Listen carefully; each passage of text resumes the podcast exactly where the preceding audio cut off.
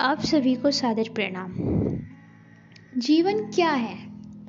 जीवन को जानना क्या है? हम अक्सर देखते हैं कि ज़्यादातर मनुष्य अपने ऊपर ध्यान न देने के बजाय पूरे जीवन भर दूसरों की नकल में लगे रहते हैं। जैसा उन्होंने कहीं फ़िल्मों में देख लिया, या कहीं भी किसी एक्टर को देख लिया फिर भी अपने अंदर के गुण को पहचानने के बजाय, अपने अंदर के टैलेंट को पहचानने के बजाय वे दूसरों की नकल में लगे रहते हैं। और यह बहुत ही गलत है। तो मेरा मानना है कि अपनी नियति को जानना ही, जीवन को जानना है। आपको किसी दूसरे आदमी की तरह बनने और अपना स्वतंत्र अस्तित्व न बनाने की प्रवृत्ति से बाहर निकलना होगा। आपको दूसरों की तरह बोलने या दूसरों के चेहरे को अपना चेहरा समझने की भूल से भी बचना होगा। मनुष्य को एक चीज़ मिली है, जो उसे ईश्वर बना सकती है। वह चीज़ उसे याद दिलाती रहती है कि वह ईश्वर है, और वह चीज़ है अपनी नियति को जानना। जब नियति किसी मनुष्य से बाहरी तौर पर जुड़ती है तो वह उसे कमज़ोर करती है। जैसे कि एक प्रक्षिप्त तीर अचानक एक हिरन को ज़मीन पर गिरा देता है। लेकिन जब मनुष्य भीतर से अपनी नियति से साक्षात्कार करता है तो वह मज़बूत बनता है। वह ईश्वर बन जाता है। जिस व्यक्ति ने अपनी नियति को जान लिया है, वह कभी उसे बदलने की कोशिश नहीं करता। अपनी नियति को बदलने की कोशिश करना एक किस्म का बचपना है, जिससे मनुष्य में विवाद पैदा होता है और वे दूसरों की हत्या तक कर डालते हैं। दुख, कटुता और मृत्यु थोपी गई नियति है, जबकि इस पृथ्वी पर किया गया हर सच्चा कार्य तथा हर अच्छा खुशियों भरा और सार्थक कार्य जीवंत नियति जो मनुष्य को उसकी स्वतंत्र पहचान और अस्तित्व के बारे में बताती है।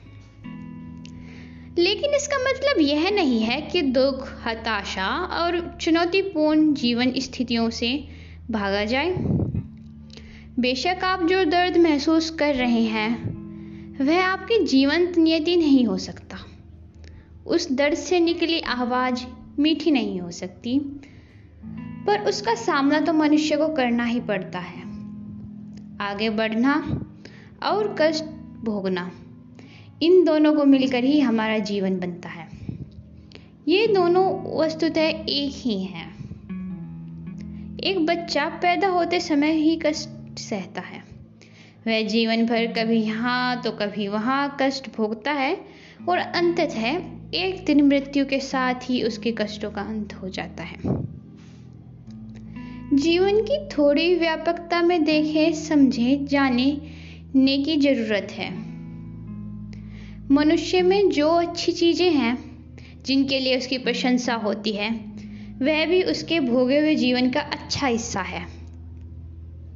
वह उसकी अच्छी और जीवंत नियति है। इस भोगे हुए जीवन की सार्थकता है।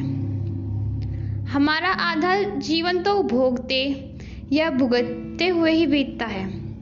और जो जितने कुशल ढंग से इनका सामना करता है, उसका जीवन उतना सार्थक है। हमारे जन्म लेने का मतलब है कष्ट भोगना। हमारे बड़े होने का अर्थ है मुश्किलों का सामना करना। मिट्टी में दबा हुआ बीज धरती के कष्ट सहता है। वृक्षों की जड़ों को बारिश का वेग सहना पड़ता है।